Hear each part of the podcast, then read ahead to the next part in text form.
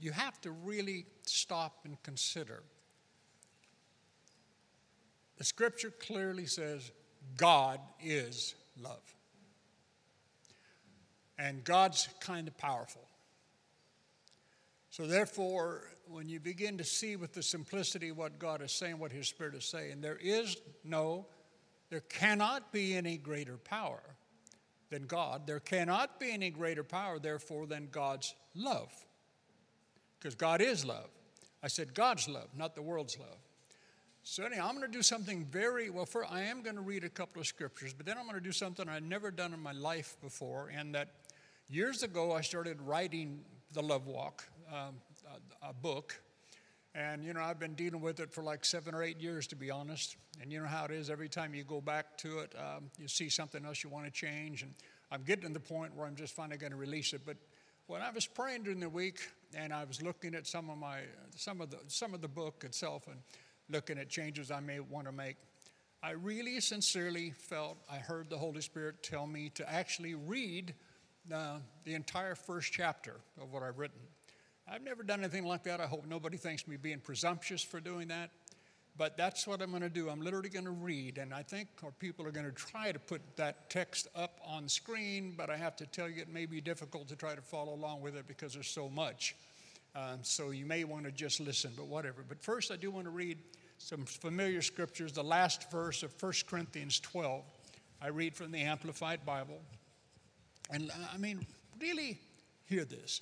Paul says, earnestly desire and zealously cultivate the greatest and the best gifts and graces. Remember, he's just explaining the gifts of the Spirit. Earnestly desire and zealously cultivate the greatest and the best gifts and graces, the higher gifts and the choicest graces. And yet, really, I will show you a still more excellent way. And that more excellent way to earnestly desire a more excellent way to cultivate the gifts. I show you a still more excellent way, one that is better by far and the highest of them all. Now, that's what he said love. Love. And then the first several verses of chapter 13, he said, If I can. I know you've heard these verses before, but let's just put them down as this is the second foundational message that I'm going to bring. If I can speak in the tongues of men and even of angels, but I have not love, that reasoning, intentional, spiritual devotion, such as is, such as is inspired by God's love for us, I'm only a noisy gong or a clanging cymbal. And if I have prophetic powers, the gift of interpreting the divine will and purpose, and I understand all the secret truths and mysteries and possess all knowledge. And if I have sufficient faith so that I can remove mountains, think of that, but have not love, God's love in me, I am nothing, a useless nobody. Even if I dole out all that I have to the poor and providing food, and if I surrender my body to be burned or in order that I may glory, but have not love, God's love in me, I gain nothing. I don't know if you can get more profound than that. There's so many ways, we'll, we'll come back to this later on, weeks to come, about the gifts of the Spirit and things like that. But really catch this Apostle Paul, who wrote two thirds of the New Covenant, New Testament. And he's saying you can have all these powers, you can have all this faith, you can have all of these things in manifestation. But the underlying thing that God looks for is do you have love? He says, if you have all of that, if all of that's available in your church, if all of that's moving, if every Sunday you have great spectacular moves of the Spirit, he says, but if you don't have love, you gain nothing. Think about what God's really saying. Think about what heaven really considers worth of, you know, having, having value, what has worth. Really think about that. I always remember the prophet Bob Jones, you know, before he died, he had a, the last vision he had. He said, The Lord asked him one question. He said, Have you learned to love? That's the only question he asked. So now that's what I wanted to start with. So now, I'm, like I said, I, if you just bear with me, I've never done this before. And I repeat, I hope nobody thinks I'm being presumptuous, but I just felt to do this, so I'm going to do it. So I'm going to start just to read the first chapter. And like I said, what I'm, why, one of the reasons I'm doing this, like I said, I'm still laying a foundation. Next week, my beautiful wife Julie will speak, and then I'll have another three Sundays in a row, and I'm going to go straight to it. Let me just start to read. Uh, like I said, this is me, so hallelujah. It was 1983 in North London, and I was on the way to the Bible school in the car. I had just purchased an old but lovely BMW 3 Series that a student had sold me at a ridiculously low price. I've been in England a grand total of approximately four months. Early morning traffic in London is somewhat trying to the soul, to say the least. A common practice I had observed was to pull out across a lane of oncoming traffic so that you could enter into a queue of traffic where the oncoming motorist would always blink his lights to allow you in, indicating that he let you in the line of cars. Car after car ahead of me had done this, no problem, as this is the way you have to do it in London if you're ever going to get to the other side. I did it, and as I waited ever so patiently to be let in the line while sitting in the traffic lane, a demonic bicyclist came screaming up to the front of my car to go around me, yelled at me, cursed me, then hit my car as hard as he could with some bag he had in his hand and pedaled off. I was not happy. Now, being the cool, calm, and collected individual I am, I let out the clutch, burned rubber, crossed the lane, headed for a shortcut I knew about. I knew I could get ahead of this Beelzebub in latex. I did my best. I stopped blocks ahead, got out of the car, waited patiently behind hidden behind a bush for him to come by. I'm still remembering this, it's embarrassing. My intention was that when I saw him, I would jump in front of him, take him off his bicycle, tell him about his possible ancestry and their lack of paternal credentials, and share with him of my past expertise in rearranging bones. My mind was racing, and as I was ready, old thoughts and habits rising to the surface. This guy deserved to understand well that he couldn't get away with that, at least not with me. I was ready, willing, and able to render due justice to this guy for denting my car when I'd only done what everybody else always did when driving in London. As I waited for him to appear, the anticipation I felt as I was waiting for the bicyclist to come around the corner so I could jump out and grab him suddenly changed to a very sick feeling in my stomach. I felt really sick and saw how foolish I was acting and knew that the ill feeling I had was coming from the grieving of God's Spirit in me. Now, once upon a time, I would not have given this a second thought, but not this occasion. After all, I was the principal of a Bible school and on my way to class to teach the love walk. The rider came near, and I stood back, let him go by. My flesh didn't win, thank God. I remember getting back in the car, driving a short way, then pulling over to the side of the street after a few blocks stopping the engine and beginning to sob with my head against the steering wheel. I couldn't believe my utter weakness, much less my oh so evident shallowness of consecration. Yet the Lord was tender towards me and almost humorously said to me, This will not be what woos the lost to my kingdom. A bit of understatement, I thought at the time. That in itself may sound almost irreverent to some that he would speak to me after such an idiotic display of immaturity in such terms. I know how much some actually want to hear of his strong rebuke and chastisement ever such a thing. After all, we or I deserved it. It may be one of the very strongest truths we'll ever receive, if ever we do receive it on this side of heaven, is that a God of such infinite holiness and power has loved us as his very own children and deals with us as sons. The moment he senses within us even the trace of heartfelt remorse and sorrow for deeds done, he reaches out to us with His unlimited love and grace to pull us ever closer to Him. He desires more to embrace us in those times than to depart from us. What an awesome personal God we serve. Judgment is His last recourse of action. He is long suffering toward us all. This is the message Jesus Christ brought to earth. This is the goodness of God that is intended to draw our hearts to change and accept God's will, Romans 2 4. This is a question we must each answer for ourselves.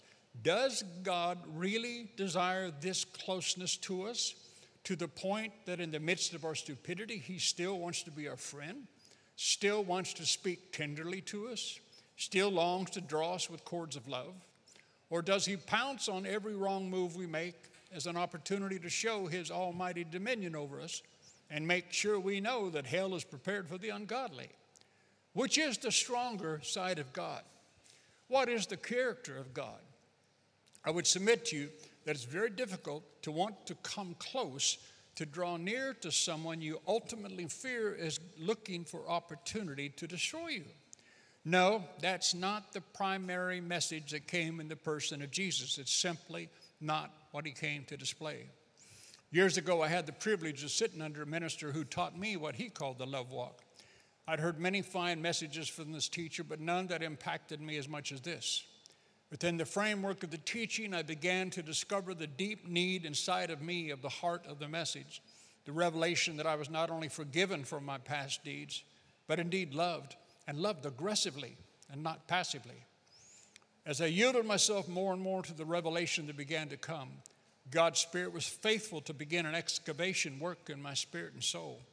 I had no idea whatsoever that there were so many potholes in my life in which I continued to fall and wound myself but a journey had begun. The Lord began to reveal to me the utter necessity of understanding that His love is the foundation of our entire Christian experience.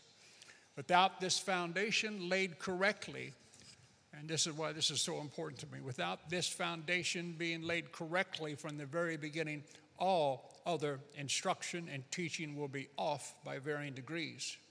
He wants us to put first things first and his love towards us, in us, and through us is without a doubt the first and primary key to everything else in life. Now, pride comes in so many forms, all of which are deadly. Some of their forms do their best to mask themselves in another likeness, but nevertheless, they are the killer of the life and soul. The more God's word began to come, the more I knew I needed a complete renovation. Throughout the process, which I have in no way completed, I've learned a few things that will hopefully be of help to yourself as well.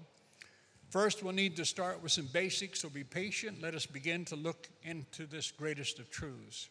Love is God, not one of his attributes. 1 John 4 8. He that loveth not knoweth not God, for God is love.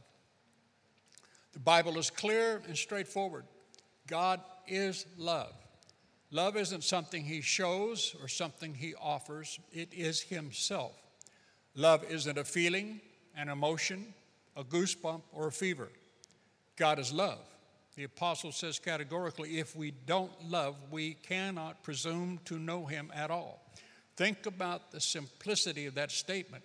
Don't skim that and disregard the power of the statement. He that loves not does not know God. The Amplified Bible puts it in this way He who does not love has not become acquainted with God, does not, and never did know Him, for God is love. You see, I really wanted to know God in His fullness, not just in theory. This simple verse attacked me early in my Christianity. I wanted release from my past life and its memories and its wounds. I wanted to be a godly man. I realized the only way that could ever happen if I was if I could become lovely. To be godly, I needed to be lovely. Something deep inside, something told me deep inside that this issue of love was much more than any worldly definition I'd ever embraced. Something much more powerful than its surface appearance. I did not know then that the Lord would begin in me a lifetime of redefining simple words from what had been formed from my thought and experiences to those of heaven's definitions. Heaven's, de- heaven's definitions and earth's are very different, very different indeed. Definitions are important. You will live your life by what you've accepted as correct definitions. In Second Thessalonians, there's a kingdom principle set forth. Paul is speaking of the coming day of the Lord and shares how some who did not receive, quote, the love of the truth, unquote, were therefore given over to strong delusion that they might believe a lie and be damned for desiring the pleasure of unrighteousness more than the truth. 2 Thessalonians 2, verses 10 through 12. And with all deceivable and with all deceivableness of unrighteousness in them that perish, because they received not the love of the truth that they might be saved. And for this cause God shall send them strong delusion that they should believe a lie, that they all might be damned who believe not the truth, but had pleasure in unrighteousness. The statement, believe a lie, is very powerful. You can believe a lie. A lie is not truth, but if you believe it, it is nevertheless truth to you. Think about that. What you accept as a correct definition of doctrine will, of course, determine your future direction because you will live your life by what you've accepted as truth, even if the truth you've believed is a lie. It will remain truth to you until someone comes along by God's grace and reveals a stronger truth to you and unveils the lie. I can think in my own life of how many things I truly, sincerely believed about others about things about myself, only to discover at a later date I was entirely wrong. We can all identify with that. Believing a lie is damning. For years, I believed what was said about me by my parole officers. I unfortunately have one of those testimonies of drug addiction and its accompanying insanity during the 60s, during which I went to prison for a term. My addiction was for some 15 years, however. I can remember one of my sisters asking my parole officer once, What's the chance was of my ever getting free from heroin addiction and its associated vices? He said, quote, those who've been addicted and involved as long as your brother have about a 90% return rate to prison, unquote.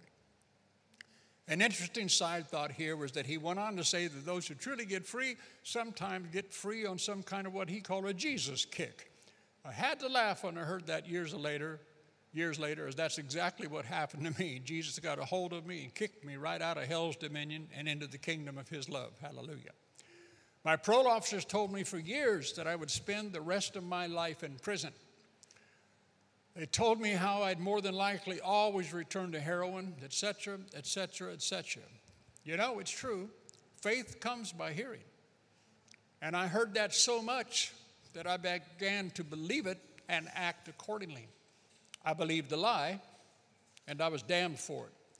Wherever there are wrong definitions, there is delusion. Wherever there's delusion, there's disappointment. Wherever there's disappointment, there's dismay.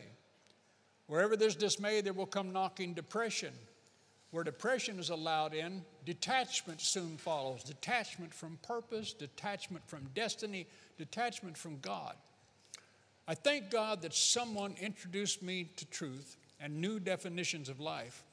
Where truth enters, lies are exposed. I found out in my instance that I was not bound to a life of addiction and defeat at all. The devil had a plan, God had a better plan. I thought it was wise to choose God's plan. Love needs to be redefined for most of us. I learned years ago that the first law of correct Bible interpretation is to always interpret the scripture with the character of God in mind. How then can one rightly divide the word of God without first having a firm and correct comprehension of his character? God is love. Love authored the scriptures. Every verse was penned by love. Every principle and pattern came from love. God is altogether holy, altogether righteous, altogether love. His character is love. I believe we need to look again at this love. In these last days, it is this revelation of love that will empower and enable us to handle the darkness that is covering the earth. This was the heartbeat of the apostles' writings. Throughout the epistles, we see more detailed information and instruction regarding our relating to one another than any other topic in Scripture. This is the message. 1 John 3:11. For this is the message that you heard from the beginning that we should love one another. Do we really hear this? This is the message. This is actually the only message. Everything, but everything springs from this message. I just don't understand why we can't get this. I'm reminded of the psalmist where he writes, The Lord looked down from heaven upon the children of men to see if there were any who understood. It says that in Psalm 14 2 and Psalm 53 2. Our God is still a God of priorities, and He wants us to put first things first. Jesus himself said in answering the Pharisees about which command, Jesus himself said in answering the Pharisees about which command was weighty, he answered very simply Matthew 22, 34 through 40. Now, when the Pharisees heard that he had silenced and muzzled the Sadducees, they gathered together, and one of their number, a lawyer, asked him a question to test him Teacher, what kind of commandment is great and important? The principal kind of the law. Some commandments are light, which are heavy. And he replied to him, You shall love your God with all your heart, with all your soul, and with all your mind and intellect. This is the great, the most important, the principal, and the first commandment. And a second is like it you shall love your neighbor as you do yourself. These two commandments sum up, and upon them depend all the law and the prophets. This is a strong commission. In Adam Clarke's commentary from the 18th century, he gives a powerful narrative in regard to loving the Lord thy God with all thy heart, with all thy soul, with all, those, all his mind.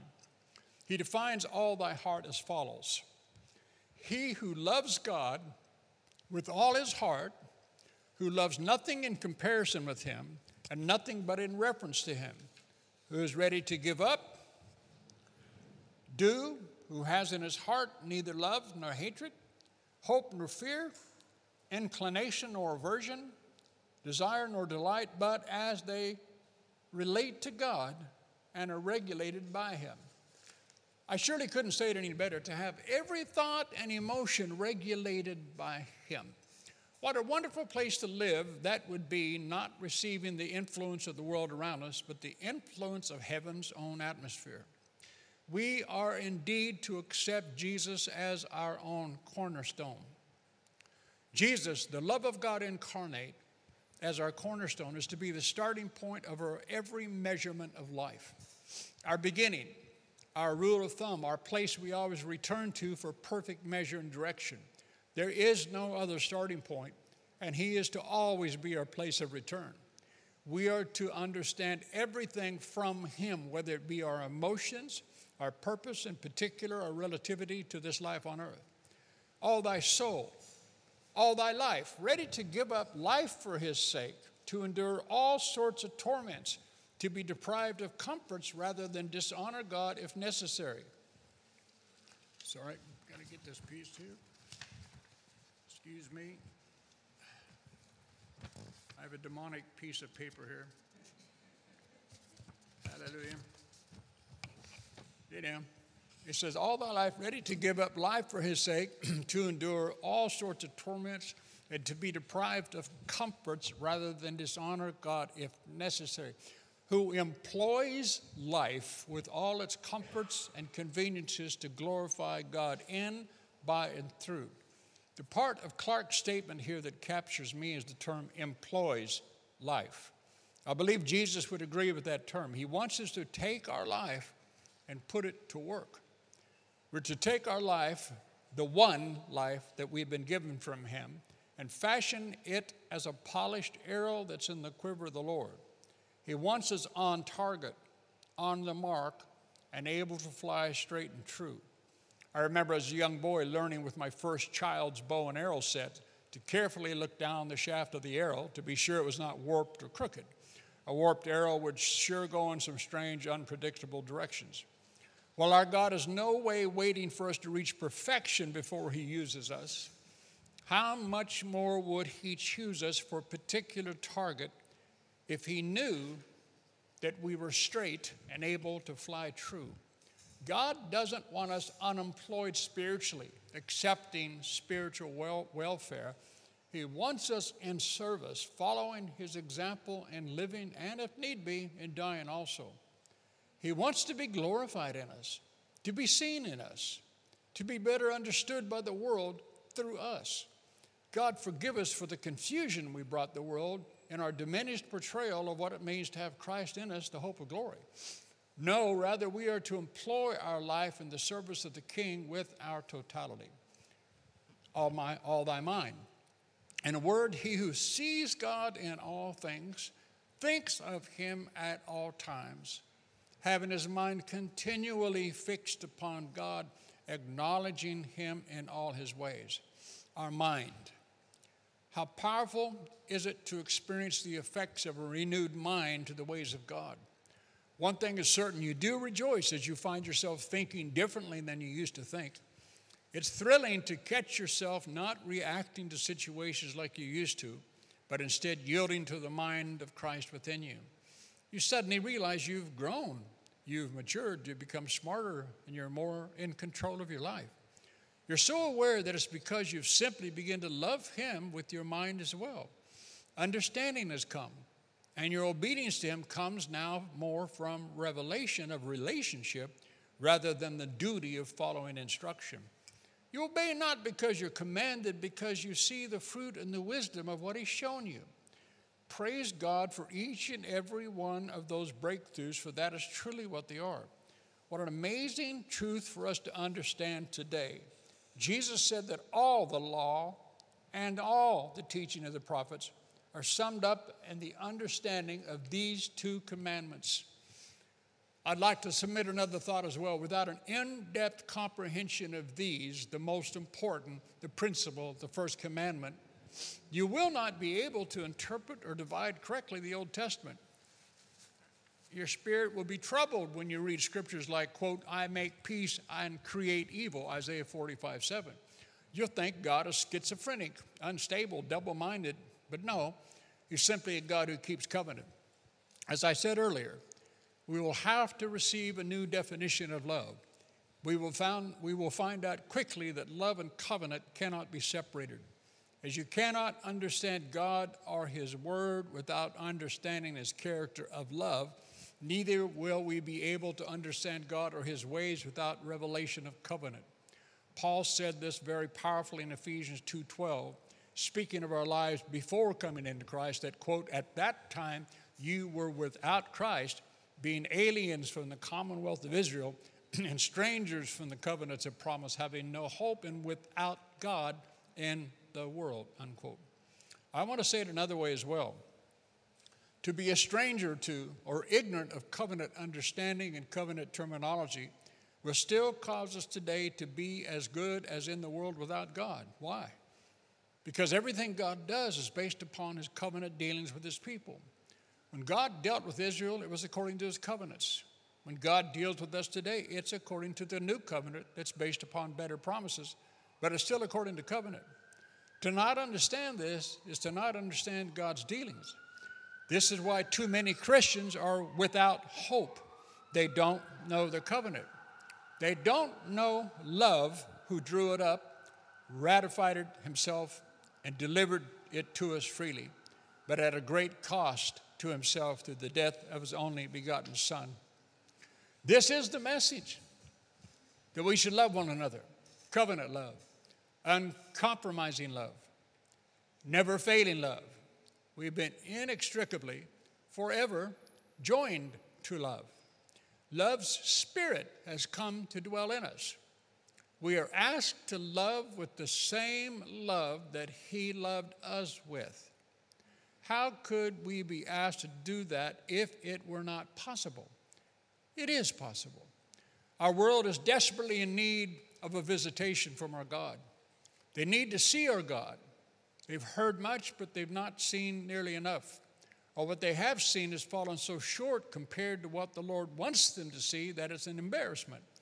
Just how important is this love through us to the Father is powerfully brought to light by John's statement in 1 John 4:12.